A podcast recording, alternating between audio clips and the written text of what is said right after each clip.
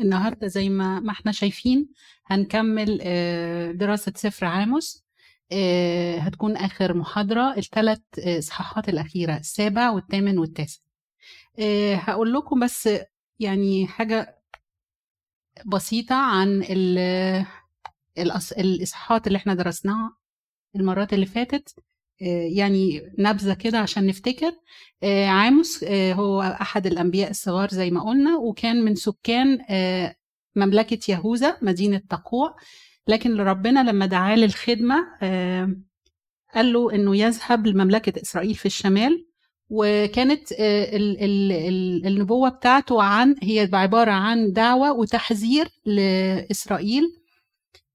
إنهم يرجعوا آه، عن العبادة الوثنية وعن مخالفة آه، وصايا ربنا اللي اداها لهم والضلال اللي كانوا عايشين فيه ويتوبوا. آه، واداهم يعني سمح ربنا إن هم يقعوا في ضيقات ويعني أزمات كتيرة. وكان آخرها السبي الأشوري يعني اداهم فرص للتوبة لكن اللي ما تابش منهم في الآخر وقع في السبي. آه، أكتر ال- ال- الخطايا اللي أشار ليها السفر اللي كانوا هم واقعين فيها طبعا إلى جانب العبادة الوثنية إن هم آه، آه، زنوا روحيا وخلطوا عبادة الإله الحقيقي بالأوثان وتأثروا بالشعوب اللي حواليهم. لكن الحاجة اللي اتكررت كتير كانت ال ال عدم الحنو أو عدم آه، آه، يعني إن هم ذلوا الفقراء والم- والمساكين. دي أكتر حاجة ربنا ذكرها وكانت آه، واضحة قوي في الفترة دي.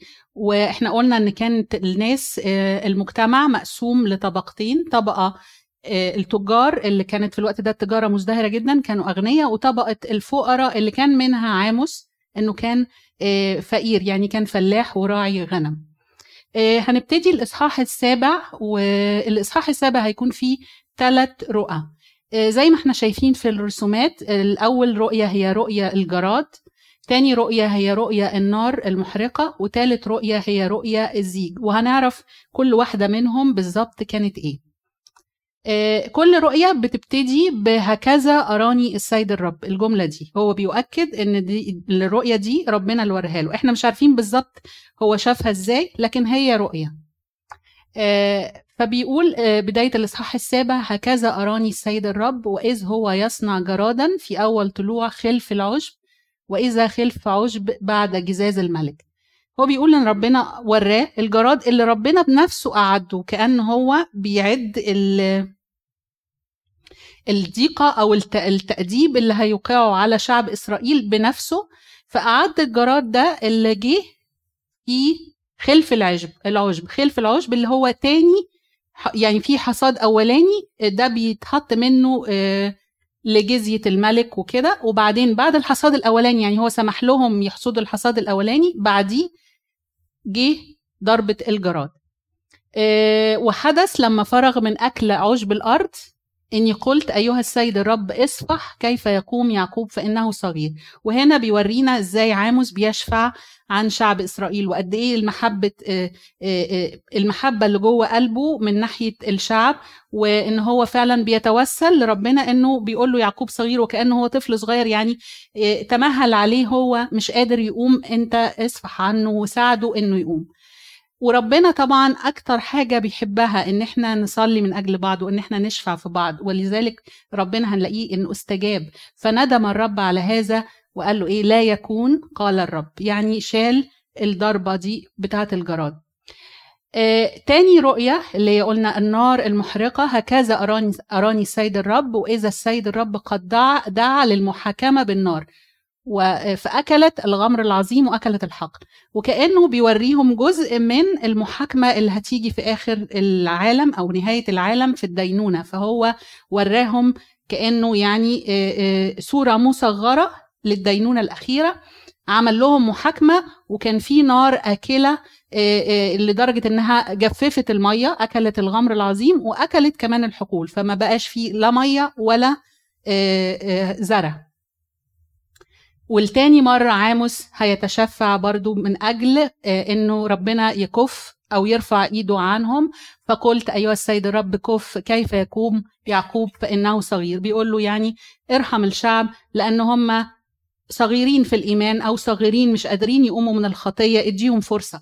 طبعا الرؤى دي مك أكيد ما كانتش ورا بعض يعني زي ما هي مذكورة. هو لما كتب ال ال النبوة بتاعته كتبها ورا بعض. لكن كان في فترات يعني ربنا بيدي بيسمح بالضربة أو بالتأديب ويسيب فترات دي ممكن تبقى سنين. آه، الناس تبتدي إنها تراجع نفسها واللي هيتوب يتوب واللي هيرجع هيرجع عشان يديهم فترة آه، فرصة آه، للتوبة. ثالث رؤية فندم الرب على هذا فهو أيضا لا يكون بعد ما عاموس تشفع قال السيد الرب. الثالث رؤية بقى هكذا أراني وإذا الرب واقف على حائط قائم وفي في يده زيج. آه، الديك ده آه، بيستخدمها البناؤون. أنا مش عارفة إذا كانوا لسه لغاية دلوقتي بيستخدموا أكيد حاجة شبهها طبعا لأنها آه، حاجة بدائية. هي عبارة عن خيط وفي أك... في آخره هوريكم الصورة بتاعته. خيط وفي آخره تقل من رصاص. بيقيسوا بيه استقامة الحيطة. لما بيبنوا بيشوفوا الحيطة دي مستقيمة أو واقفة عمودية ولا مايلة عن طريق الزيج ده. ف ربنا وراله في إيده زيج الزيج الإلهي. وقال له أنت شايف إيه؟ فقال له ده إحنا شايفين الصورة اللي فوق المكتوبة على الحيطة آه، إسرائيل. شايفين الحيطة إزاي مايلة؟ والراجل ده اللي ماسك الزيج الزيج في حتة والحيطة ماشية في حتة تانية. يعني معناها إن الحيطة بتاعتهم كانت مايلة أو هم ماشيين بطرق معوجة بعيدة عن وصايا ربنا. الزيج الإلهي هو هو إيه؟ يعني بيمثل إيه؟ أو الزيج ده بيشير لإيه بقى في الحياة الروحية يعني؟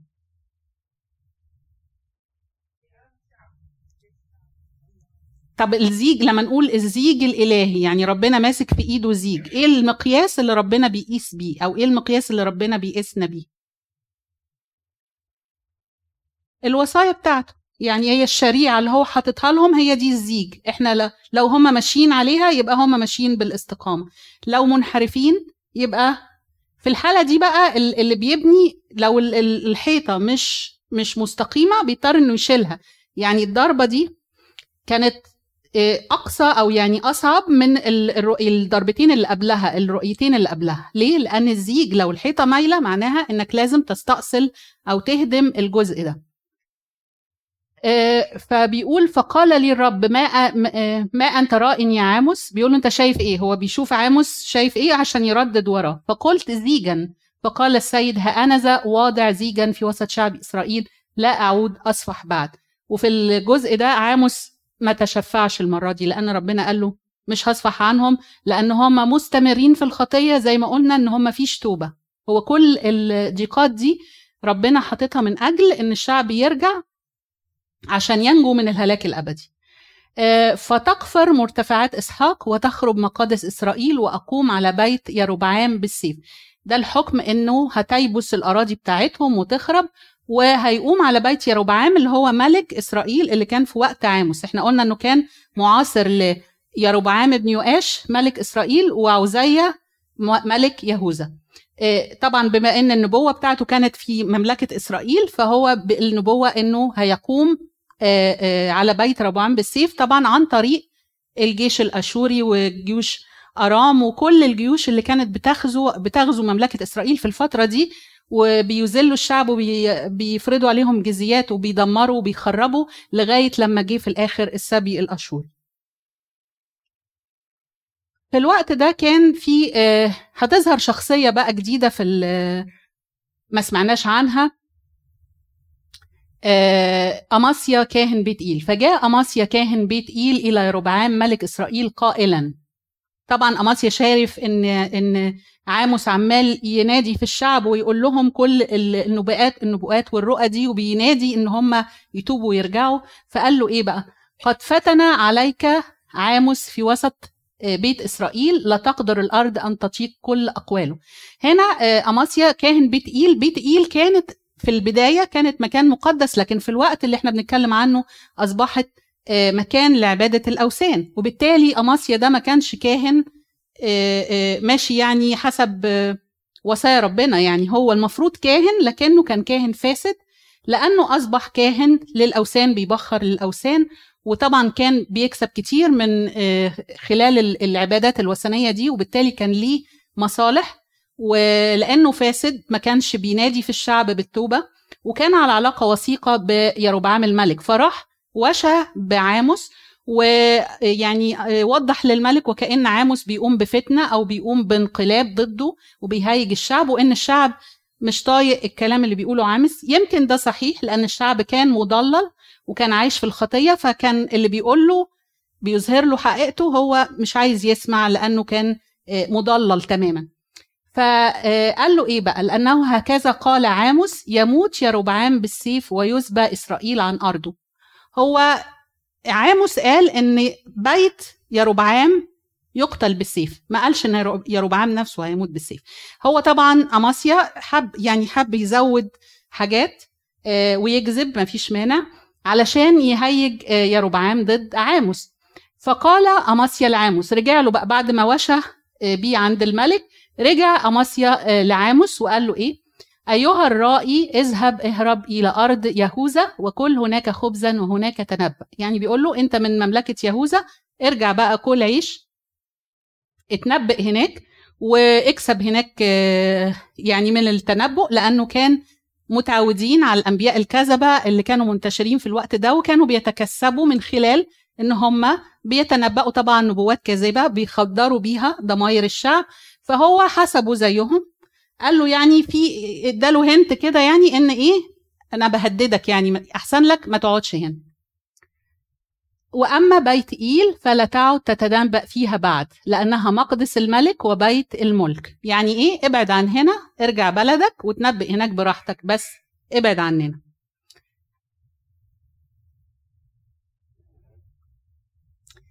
فأجاب عاموس وقال لأماسيا لست أنا نبيا ولا أنا ابن نبي بل أنا راعي وجاني جميز. إحنا قلنا من الأول إن هو راعي غنم وجاني جميز يعني واحد آه، فاعل يعني بالأجرة بيجيبوه يأجروه يجني الجميز. والآية دي بتوضح إيه؟ يعني بتوضح لنا إيه في شخصية عاموس؟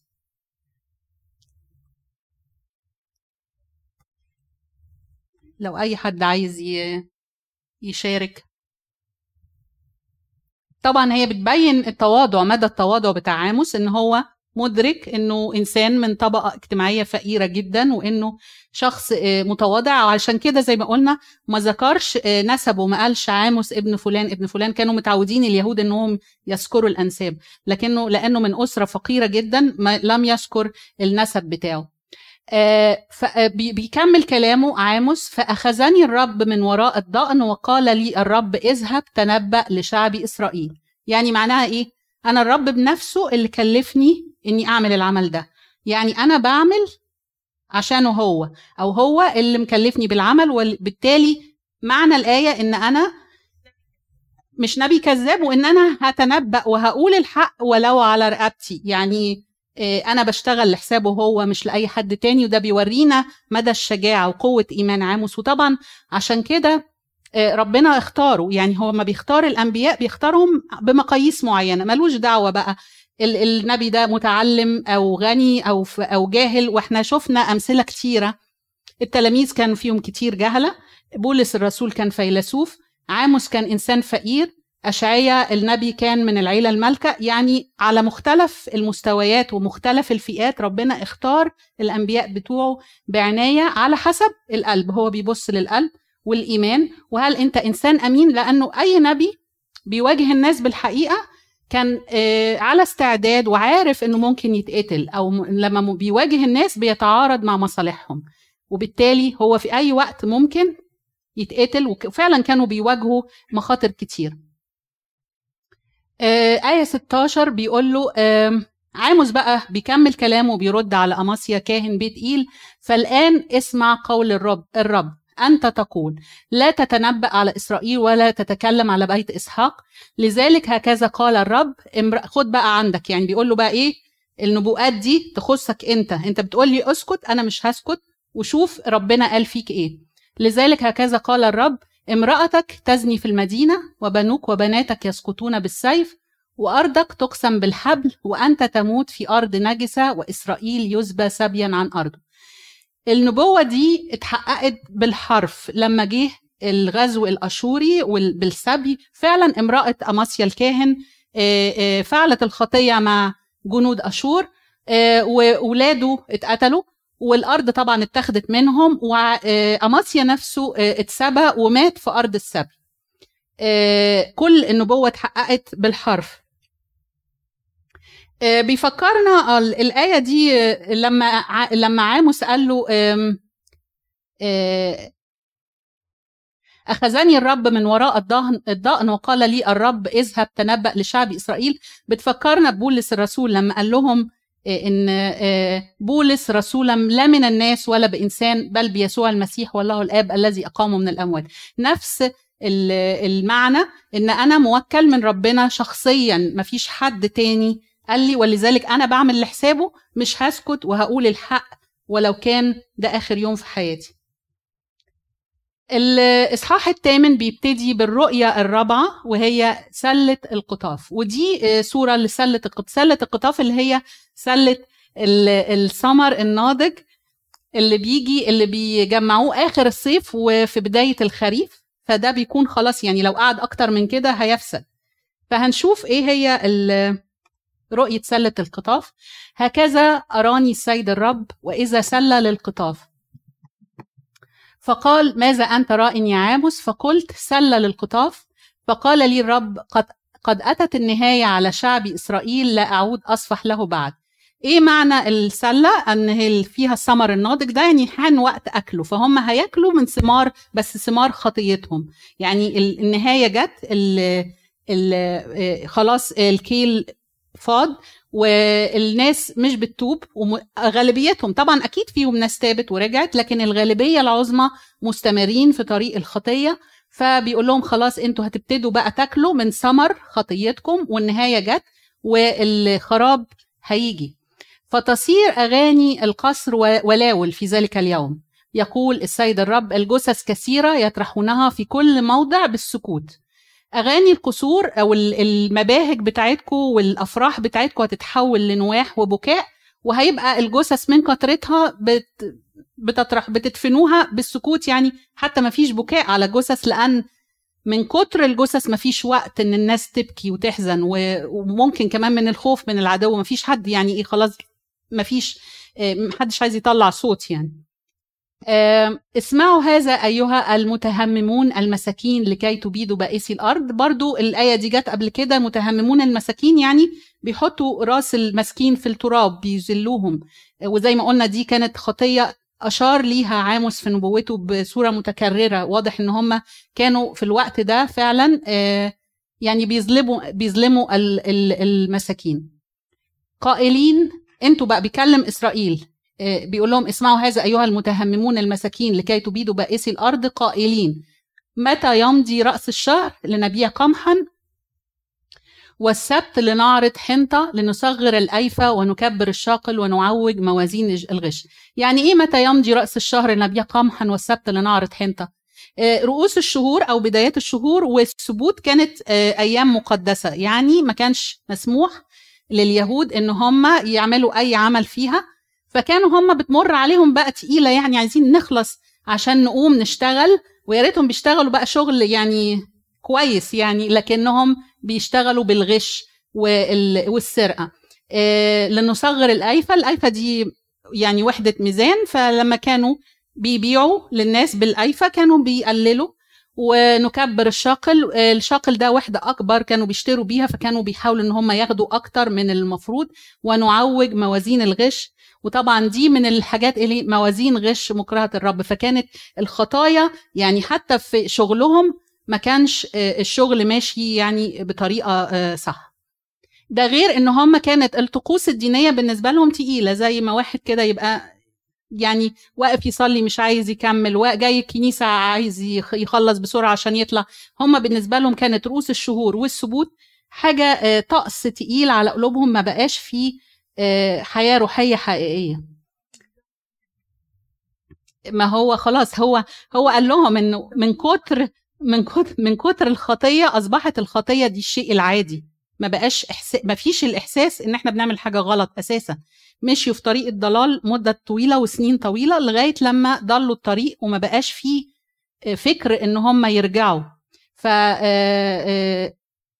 أصبح الخطية اللي إحنا قلنا ال ال ال من الدرجة الثالثه والرابعة اللي هي بلا توبة وفيها إن إحنا بندعو الناس تعمل زينا ما هو ده ده اللي ماشي يعني في المجتمع ما فيش مشكلة. آه آية ستة لنشتري الضعفاء بفضة والبائس بنعلين ونبيع نفاية القمح. آه نشتري الضعفاء بفضة إحنا قبل كده ذكر إن إيه؟ باعوا البائس بفضة وقلنا دي نبوة عن آه خيانتهم للمسيح. وبرضو يبيع البائس من أجل نعلين ونبيع نفاية القمح. نفاية القمح إما إن هي القمح الفاسد بيبيعوه أو القمح اللي اتذكر إنه المفروض لو نسيوه في الحقل في الحقل وما جمعوش يبقى يفضل للغريب واليتيم والأرملة فما كانوش بيسيبوه وبيخالفوا الوصية وكانوا بيبيعوه. آه قد أقسم الرب بفخر يعقوب وما زال ربنا بيفتخر بابنه يعقوب. إني لن أنسى إلى الأبد جميع أعمالهم. ودي آية صعبة قوي إن ربنا يقول لن أنسى جميع أعمالهم. طب مش ربنا قال إن هو بينسى؟ هينسى خطايانا؟ ليه هو بيقول لن أنسى إلى الأبد؟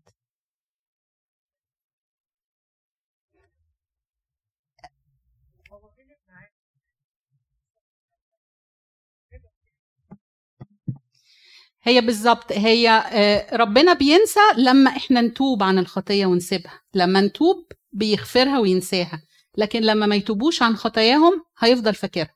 فهو بالظبط هنا لن أنسى إلى الأبد جميع أعمالهم لأنهم غير تائبين.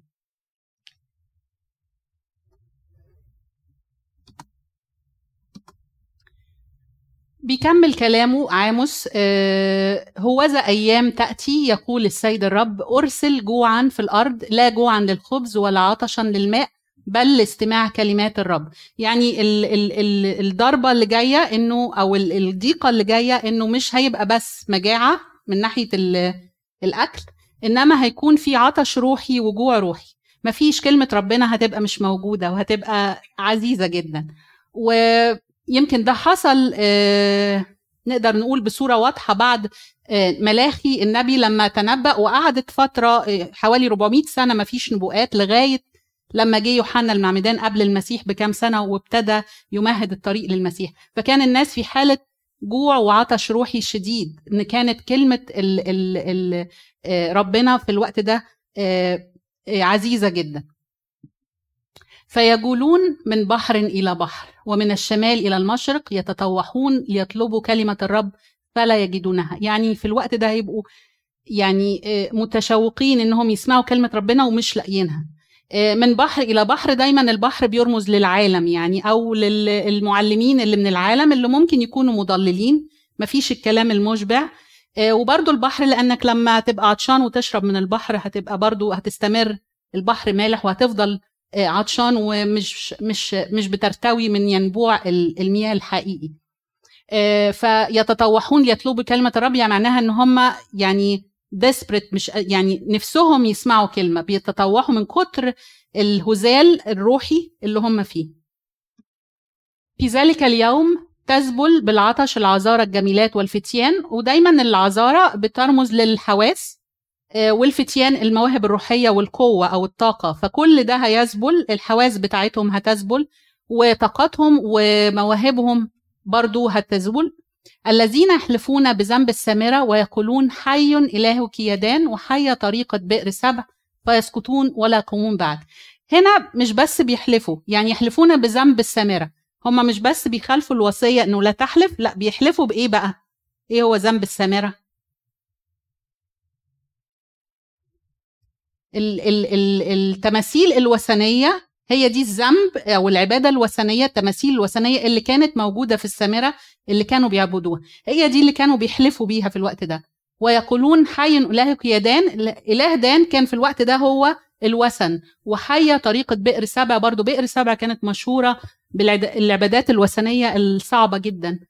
فيسقطون ولا يقومون بعد لأن هم اللي عملوا كده في نفسهم. آه الإصحاح التاسع والأخير في سفر عاموس في آخر رؤية آه، اللي هي آه، رؤية السيد الرب نفسه. آه، هو ما ذكرش شافه على صورة إيه لكن قال رأيت السيد قائما على المذبح. وعلى المذبح دي هنقف عندها يا ترى أي مذبح؟ إحنا قلنا إن عاموس كانت خدمته في مملكة إسرائيل مش في أورشليم اللي فيها الهيكل هيكل الرب اللي في أورشليم. فالمذبح هنا آه، يعني في الغالب أو كل المفسرين بيقولوا إن هو مذبح آه، بيت إيل اللي تحول لمذبح وثني. فقال له إيه قال له إيه بقى السيد؟ اضرب تاج العمود حتى ترجف الأعتاب وكسرها على رؤوس جميعهم فاقتل آخرهم بالسيف لا يهرب منهم هارب ولا يفلت منهم ناجي. اضرب رأس العمود تاج العمود والتاج بيرمز لإيه؟ للسلطة أو الحاجة العالية. فهو آه، هنا يعني في الغالب بيرمز للكهنة أو كاهن المذبح. آه، بيبتدي بالرئاسات والسلطات في الأول بيضربها لأن هم دول اللي كانوا المفروض إن هم ينادوا في الشعب بالتوبة لكن هم ما فعلوش كده فضللوا الناس معاهم. يعني هم خدوا سلطات ومسؤوليات كبيرة وبالتالي حسابهم بيكون كبير. يعني الراجل رجل الدين لما بيفسد بتكون حاجة صعبة قوي وبيكون جزاؤه صعب جدا. فتاج العمود لما يتضرب ترجف الأعتاب وكل الناس الباقية برضه هتتضرب ويبتدي إيه واخد من الكبير للصغير كله هيتجازى. مفيش حد منهم هيقدر يفلت. لا هي كل النبو يعني الرؤى دي بيقول له اضرب أي هي مش اضرب اضرب رأس التاج. فدي طبعا على يد مين؟ الأعداء. يعني هو مش ربنا اللي بيضربهم بالسيف بس بيسمح بتأديبهم. فكل ده هي... لما العدو الاشوريين لما كانوا بيدخلوا حتى المذابح الوثنية والهياكل الوثنية كانوا بيدمروها. آه بينهبوها ويدمروها لأن في الوقت ده آه كان الملك الأشوري آه بيحسب نفسه إله فهو لما بيدخل أي آه، بلد كان بيدمر حتى المذابح الوثنية. آه، آية 2 إن نقبوا إلى الهوية فمن هناك تأخذهم يدي وإن صعدوا إلى السماء فمن هناك أنزلهم. يعني مش هيروحوا مني في حتة. اللي هينزل في الهوية تحت الأرض هوصل له اللي هيطلع السماء هوصل له. هجيبه هجيبه. وإن اختبأوا في رأس الكرمل فمن هناك أفتش وأخذهم وإن اختفوا من أمام عيني في قعر البحر فمن هناك آمر الحية فتلدخهم رأس الكرمل دي كان جاب سيرتها قبل كده دي مشهورة بإن فيها غابات كثيفة جدا وكهوف كتيرة مظلمة فكانت مكان بيستخبوا فيه يعني صعب إن لو حد استخبى فيه إنك تلاقيه. فبيقول لهم إن لو استخبوا في رأس الكرمل هلاقيهم ولو استخبوا في قاع البحر إيه هأمر الحية فتلدغهم. أي حية بقى؟ دي آه، جت في سفر أشعية اتذكرت في نبوءة آه، في نبوءة أشعية في ذلك اليوم يعاقب الرب بسيفه القاسي العظيم الشديد آه، لويسان الحية الهاربة لويسان الحية المتحوية ويقتل التنين الذي في البحر. والحية دي إشارة لإبليس التنين البحري. ولما بيقول في ذلك اليوم دايما اللفظ ده في الكتاب المقدس بيبقى إشارة للنهاية وليوم الفداء على الصليب. يعني هي النبوة دي إشارة للفداء اللي حصل على الصليب ف قتل الابليس أو يعني قيد إبليس وقتل الحية. وبرده في نهاية الأيام يوم الدينونة هيتأيد الشيطان. فدي إشارة للاثنين لسه. بيكمل كلامه وإن مضوا في السبي أمام أعدائهم فمن هناك آمر السيف فيقتلهم وأجعل عيني عليهم للشر لا للخير. لفظ إن مضوا في السبي وكما لو كانوا هم ماشيين يعني إيه رايحين بإرادتهم آه مع إن السبي جه عليهم. آه لكن هي الحقيقة إنه على الرغم من الظاهر إن السبي ده جه كده جه جيوش جرارة جت وخدتهم مسبيين إلا إن هم فعلا هم اللي عملوا كده في نفسهم. لأن آه، ربنا حذرهم سنين طويلة. على فكرة السبي الأشوري ده جه بعد عاموس بسنين كتير يعني آه، بيقولوا إنها تقارب يعني تقارب 100 سنة. يعني كل ده كانت فترات فيها آه، ضيقات وإنذارات وفترات يستنى عليهم شوية وكده. فهم بنفسهم اللي عملوا في نفسهم كده. هم فعلا كأنهم راحوا للسبي برجليهم, برجليهم بإرادتهم.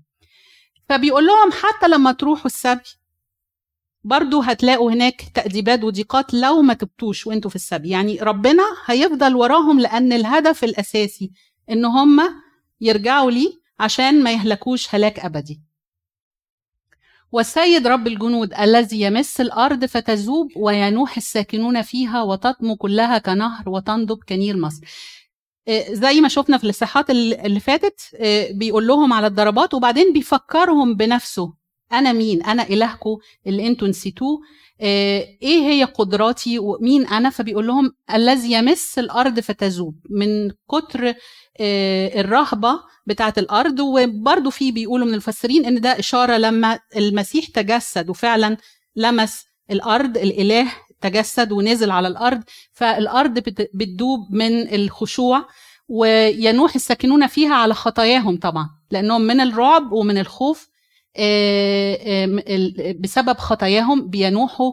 تطمو كلها كنهر وتنضب كنيل مصر. تطمو يعني بتفيض وتنضب وتجف. كنيل مصر معروف إنه في فترات فيضان وفترات جفاف فهتبقى يعني غير مستقر. الذي بنى في السماء على لي وأسس على الأرض قبته. العرش بتاعه طبعا في السماء ولي في الأرض جيوشه وقواته اللي المؤمنين الحقيقيين هم منها كنيسته اللي هو أسسها على الأرض دي القبة بتاعته.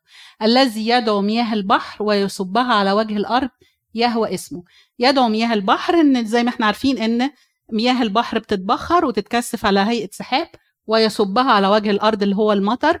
والمطر في الكتاب المقدس هو إشارة لإيه؟ الروح القدس. حلول الروح القدس وعملوا فيه ولاده والثمر اللي بيجيبوه من خلاله وبيختمها يهوى اسمه الكائن بذاته الأبدي الأزلي. بيكمل العدد عشرة. بالسيف يموت كل خاطئي شعبي القائلين لا يقترب الشر ولا يأتي بيننا. مين اللي هيموتوا بالسيف؟ الخطاة الغير تائبين اللي هم مطمنين إن هم آه، آه، آه، يعني مستندين إن هم شعب الله المختار الشر مش هيجي ناحيتنا وبما إن إحنا عايشين في رخاء وغنى وملذات يبقى أكيد ربنا راضي عننا يعني إحنا ولاده هو اختارنا فإحنا مش هيقترب لينا الشر مطمئنين طبعا اطمئنان زائف وبالتالي هم مستمرين في الطريق اللي هم ماشيين فيه. في ذلك اليوم أقيم مظلة داود الساقطة وأحصن شقوقها وأقيم ردمها وأبنيها كأيام الدهر لكي يرثوا بقية أدوم وجميع الأمم الذين دعي اسمي عليهم يقول الرب الصانع هذا. الآيات دي آه، اتذكرت في العهد الجديد في سفر الأعمال. هي الأول هي معناها إيه؟ إنه بيوعدهم في ذلك اليوم آه، يوم زي ما قلنا في ذلك اليوم بتاخد معنيين. إيه هما وإيه هما؟ إيه وإيه؟ يوم الفداء على الصليب ويوم نهاية العالم الدينونة في نهاية العالم. هيقيم مظلة المظلة اللي هي خيمة داوود الساقط. إحنا عرفنا انه انتهى ملك أسرة داوود وطبعا هو بيذكر داوود من ملوك يهوذا لأنه كان أشهر ملك. آه، هي بعد ما هينتهي ملكهم وهيزولوا هي تماما هيقيم من تاني. إيه؟ هيقيم خيمة داوود الساقطة ودي ترمز لكنيسة العهد الجديد. اللي هي أقامها السيد المسيح بعد ما جه وتجسد وفدان على الصليب وحمل خطايا العالم وأقام كنيسته فدي هي مظلة داوود اللي سقطت. قبل كده هيقيمها من جديد وهيحس وهيبتدي إن هو يرمم ويسد الشقوق ويقيم الردم ويبنيها آه، بأساسات متينة. آه، لكي يرثوا بقية أدوم وجميع الأمم الذين دعي هنا دي نبوة عن إن الأمم هتدخل في الإيمان. إن هم جميع الأمم منهم أدوم آه، هيبقوا ليهم نصيب آه، في كنيسة العهد الجديد وهيكونوا مؤمنين. زي ما بقول لكم الآيتين دول اتذكروا في سفر الأعمال 15 كان في آه، في الوقت اللي كان فيه بولس بيبشر كان حصل إنه في ناس طلبت إن الأمم اللي دخلوا في الإيمان يختتنوا الأول وبعدين قبل ما يبقوا مسيحيين. يعني لازم يتهودوا وبعدين يبقوا مسيحيين. فطبعا بولس رفض ومعاه برنابا وبعدين لكنه ما اتخذش قرار إلا لما رجع أورشليم عشان يسأل الرسل التلاميذ. ف تحاوروا تشاوروا وكانت دي الكلمات اللي قالها يعقوب آه، آه، أجاب يعقوب قائلا أيها الرجال الإخوة اسمعوني. سمعان قد أخبر كيف افتقد الله أولا الأمم ليأخذ منهم شعبا على اسمه. سمعان بطرس طبعا. آه، وقد توافقوا توافقوا توافقوا أقوال الأنبياء كما هو مكتوب اللي هو مكتوب ده اللي إيه في سفر عاموس اللي إحنا الآيتين اللي إحنا لسه قاريينهم وده بيبين لنا قد إيه قد إيه الكتاب المقدس وحدة واحدة. سأرجع بعد هذا وأبني أيضا خيمة داود الساقطة وأبني أيضا ردمها وأقيمها سنة لكي يطلب الباقون من الناس الرب وجميع الأمم الذين دعي اسمي عليهم يقول الرب صنع هذا كله. فتذكروا في سفر الأعمال بأنه إيه رجع وقال كما هو مكتوب في الأنبياء اللي اتذكرت في عاموس. آه، وبالتالي طبعا هم رفضوا إن المؤمنين اللي من الأمم يختتن. يعني بالحوار ده قالوا إنه لأ هم ما دام ربنا دعاهم للإيمان وهو من الأول في نبوءات بتقول إن الأمم دي هتدخل في الإيمان يبقى ما فيش داعي إن إحنا نزود على الناس ونقول لهم لازم تتهودوا الأول وتختتنوا وبعدين تبقوا مسيحيين. آه الثلاث آه آيات الأخيرة من السفر ودي الصورة بقى الرائعة يعني إحنا من ساعة ما ابتدينا السفر آه في مظاهر لل ممكن نقول قسوة في ظاهرها لكن هي باطنها إيه؟ الحب والحرص على على آه، أولاده إنه آه، ربنا بيسمح بالضيقات والتأديبات علشان يرجعوا عن الطريق اللي هم فيه. هنا بيورينا بيفتح لنا بقى باب الرجاء. يعني طيب يا رب لو تبنا هيبقى شكلنا إيه؟ ما هو لازم يوري لك الجانب التاني بقى الجانب المنير اللي هيرجع اللي هيتوب وهيرجع لربنا. بيرسم صورة رائعة بقى.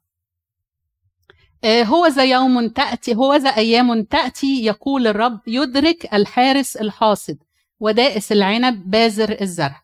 يعني إيه يدرك الحارس؟ الحارس الحاصد. اللي بيحرس الأرض ده اللي هو بيعدها بيقلبها عشان يبتدي يزرع. يعني اللي بيحصد من الموسم اللي فات اللي حصد مستمر بيحصد من الموسم اللي فات لغاية لما اللي بيحرس الأرض للموسم الجديد ابتدى.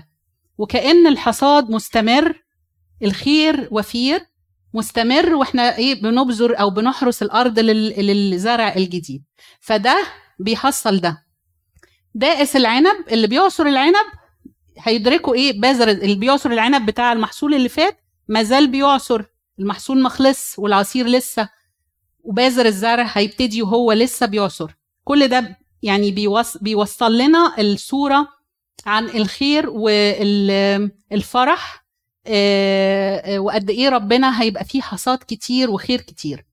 وتس وتقطر الجبال عصيرا وتسيل جميع التلال. وهنا دايما الجبال بت بت بتمثل المؤمنين الحقيقيين بيبقوا زي الجبل الراسخ الراسخ ففيهم بتقطر منهم العصير وال بيسيل منهم كل البركات وبتفيض على اللي حواليهم.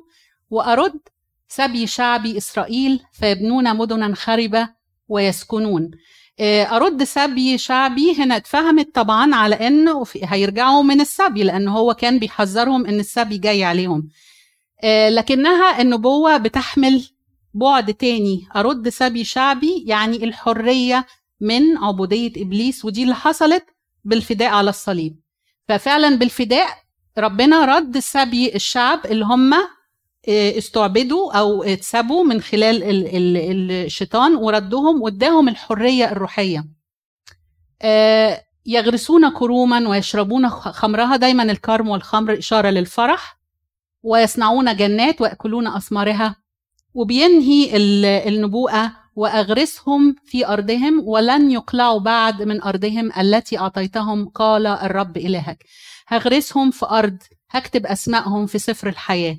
الأرض المملكة اللي أنا أعددتها ليهم منذ البدء هيغرسوا فيها ومحدش هيقدر إنه يقلعهم من الأرض اللي, أنا اديتها لهم.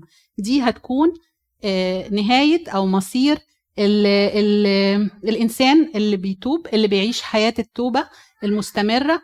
حتى لو وقع بيقوم ويتوب ويقدم توبة ويرجع ويكره الشر زي ما قال لهم اكرهوا ابغضوا الشر. يعني يكره الخطية اللي هو وقع فيها ويبعد عنها ويغير اتجاهه طول حياته بيجاهد هيكون مصيره في الآخر إنه يشوف الصورة الجميلة دي ويكون هو ده الهدف اللي ربنا فعلا بيرسل ليه الضيقات والتأديبات دي علشان ولاده يرجعوا وما يهلكوش.